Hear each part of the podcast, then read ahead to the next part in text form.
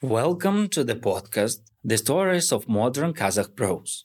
In this podcast, we will be retelling selected stories from 20th century Kazakh literature, which was born out of and transformed the unique oral traditions that historically preserved Kazakhstan's rich heritage of images, narratives, and poems. Contemporary authors from Zhusybek Aymautov and Maghjan Zhomabayev to Mukhtar Auezov and Anwar Alimjanov have created prose that defines the modern Kazakh nation.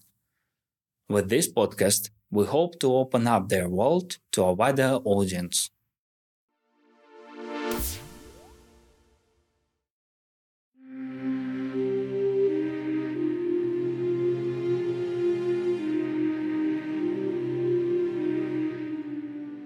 Mukhtar Magauin is a Kazakh writer, publicist, translator, and researcher of Kazakh folklore.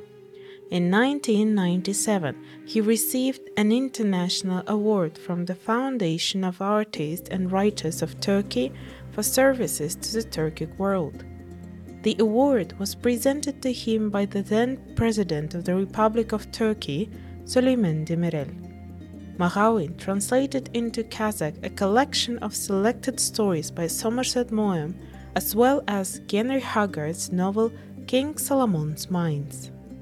In the story Death of a Borzoi, Magauin uncovers latent rejection, hidden protest, and other social problems created during the sedentarization of the Kazakh steppe, all told through the eyes of a dog.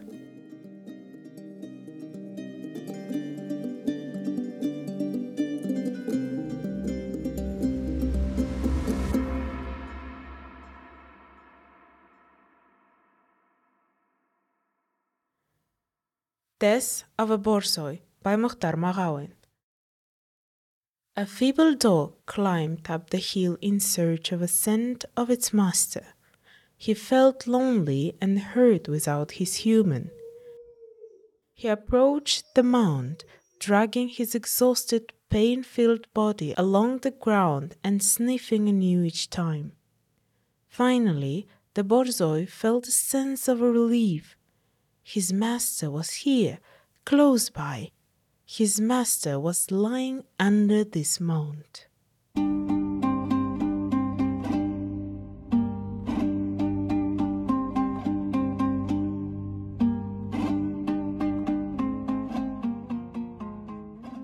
The borzoi thought about his childhood, how his master had managed to save him from a strange black dog that attacked him had taken care of him and nursed him. The puppy, whom his master named Lashun, had learned to divide people into two groups his masters and strangers.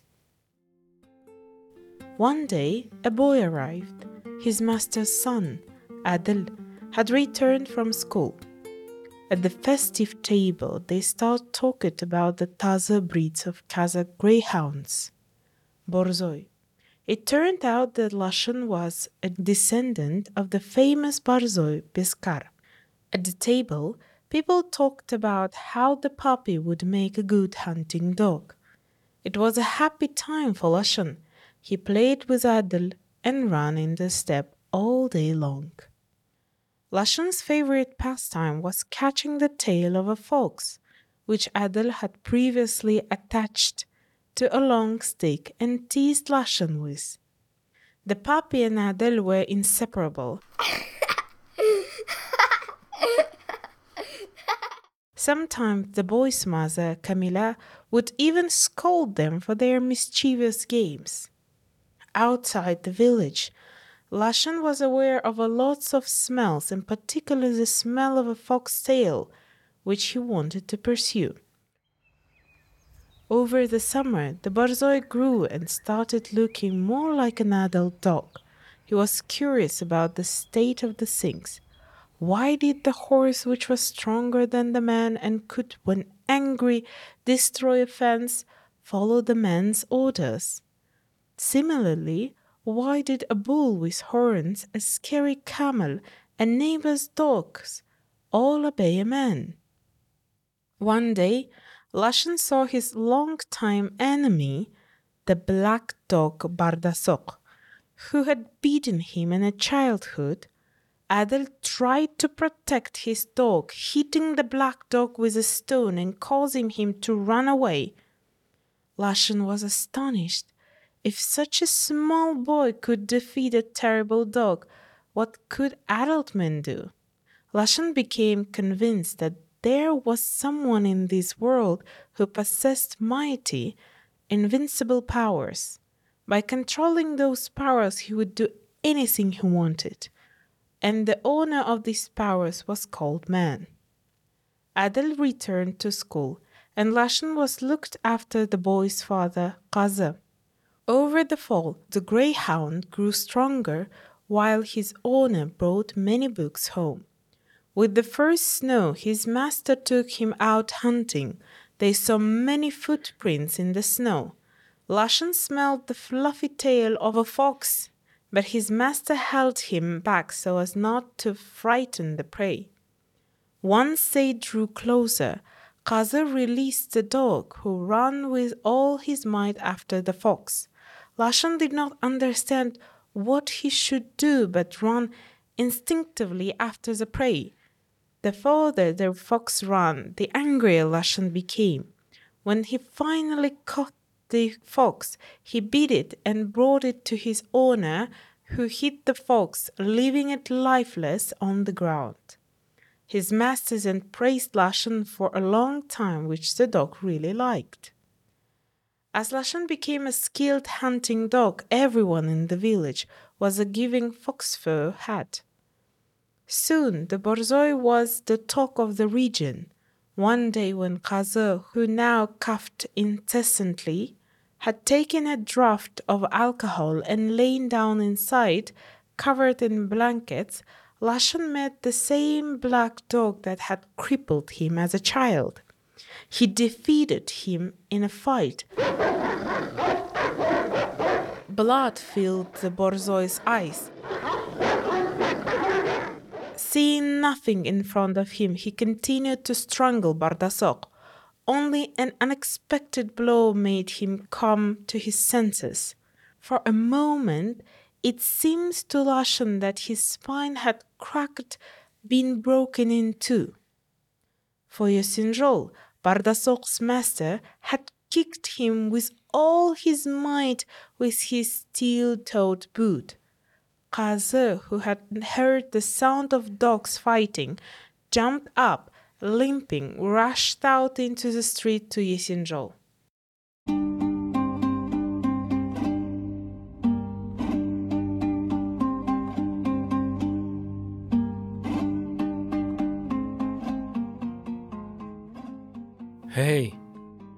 Are you beating my dog for? he shouted. Beating it? Why, I'll skin the hide of it. The hide? Why, you. Who are you? Ah, so you don't know yet. Yesinjol laughed. You'll find out. I'll make sure you do. You'll go the way of your Nagasha. My Nagashas got nothing to do with you, said Qaza, suddenly quietening down. And don't go threatening me. People say you can bend the truth, but you can't break it. I spilled my blood. Everyone knows that. There. Qaza bent down slightly and slapped one palm against his wooden leg. Oh, sweetheart, we know all about goody goodies like you. Angels with little wings, that's all you are. As Yesinjol's voice rose higher, it started trembling, growing more and more agitated until it broke into a shout.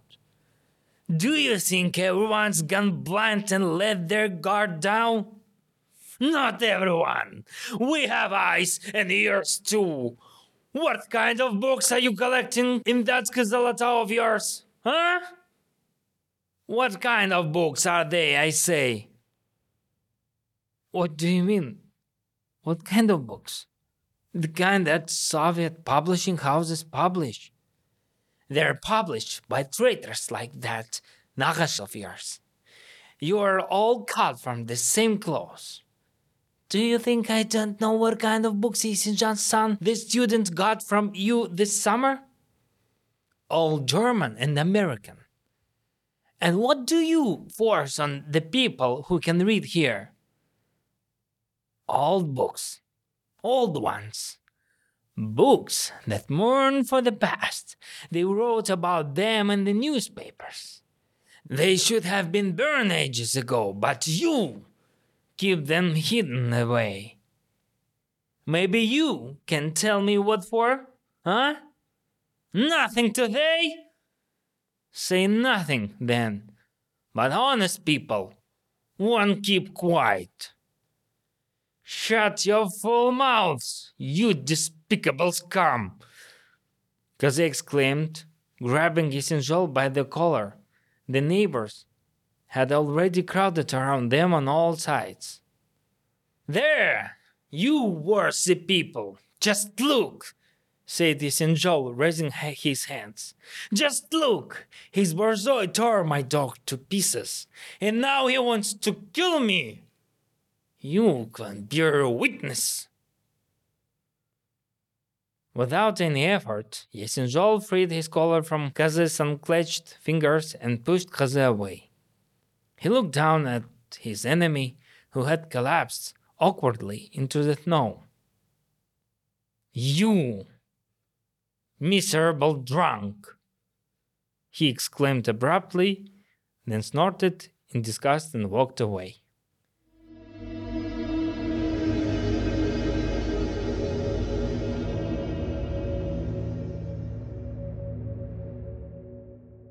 The master continued to drink, and everyone in the house was afraid of him when he was drunk. One day, the store ran out of alcohol. Kaze came home when his wife began to scold him.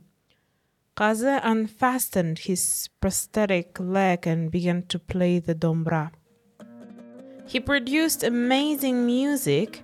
In those melodies, Lashon could almost smell grass and earth. The next day they went hunting. At the beginning of the hunt, they encountered their hare, which Lashon could not catch. Some time later, the dog smelled an unfamiliar smell. The tracks looked like those of a large dog, but the smell was of an enemy. After some time, he saw a grey dog like figure in the distance, but the smell was different from the local dogs. Lashon operating of instinct, wanted to bite him in the throat and knock him over. But the enemy, a wolf, turned out to be strong. He managed to bite Lashon on his side and tear off a hunk of the dog's flesh. But in the heat of the fight, Lashon did not even notice this. In the end, the victory went to Lashon. He brought the beast to his master. After this skill, Lashon required lengthy treatment.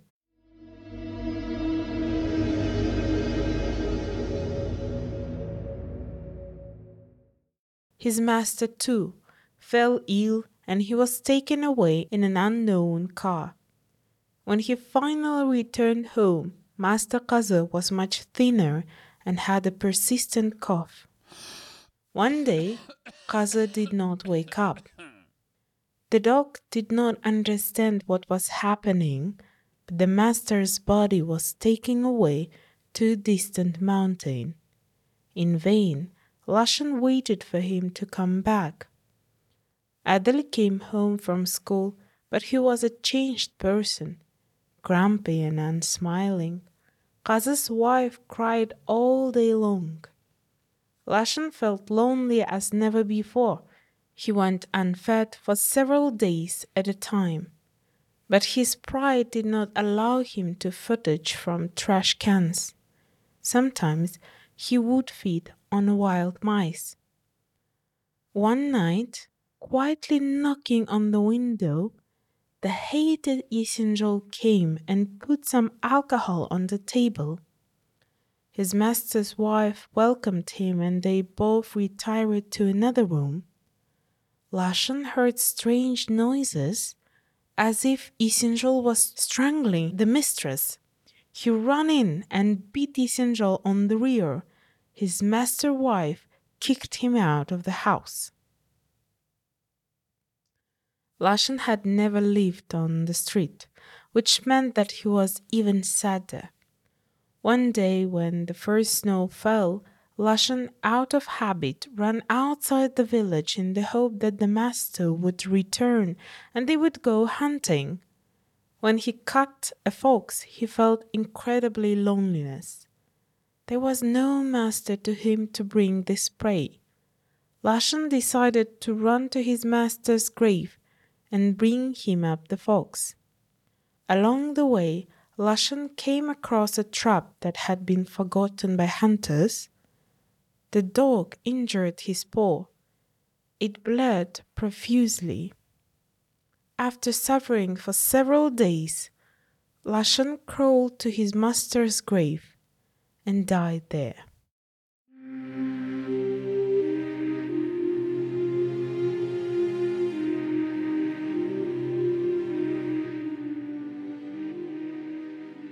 Mukhtar Magauin wrote this story through the eyes of a dog.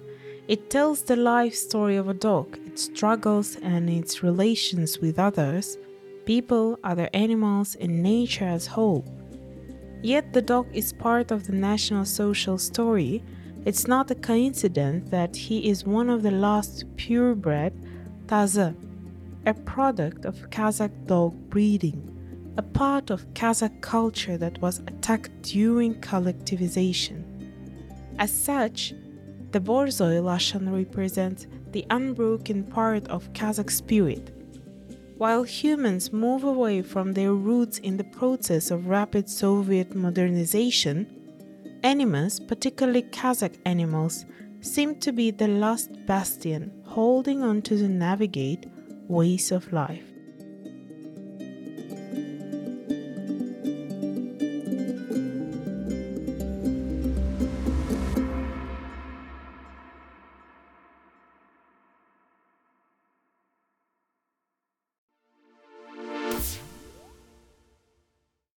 We hope you enjoyed this episode.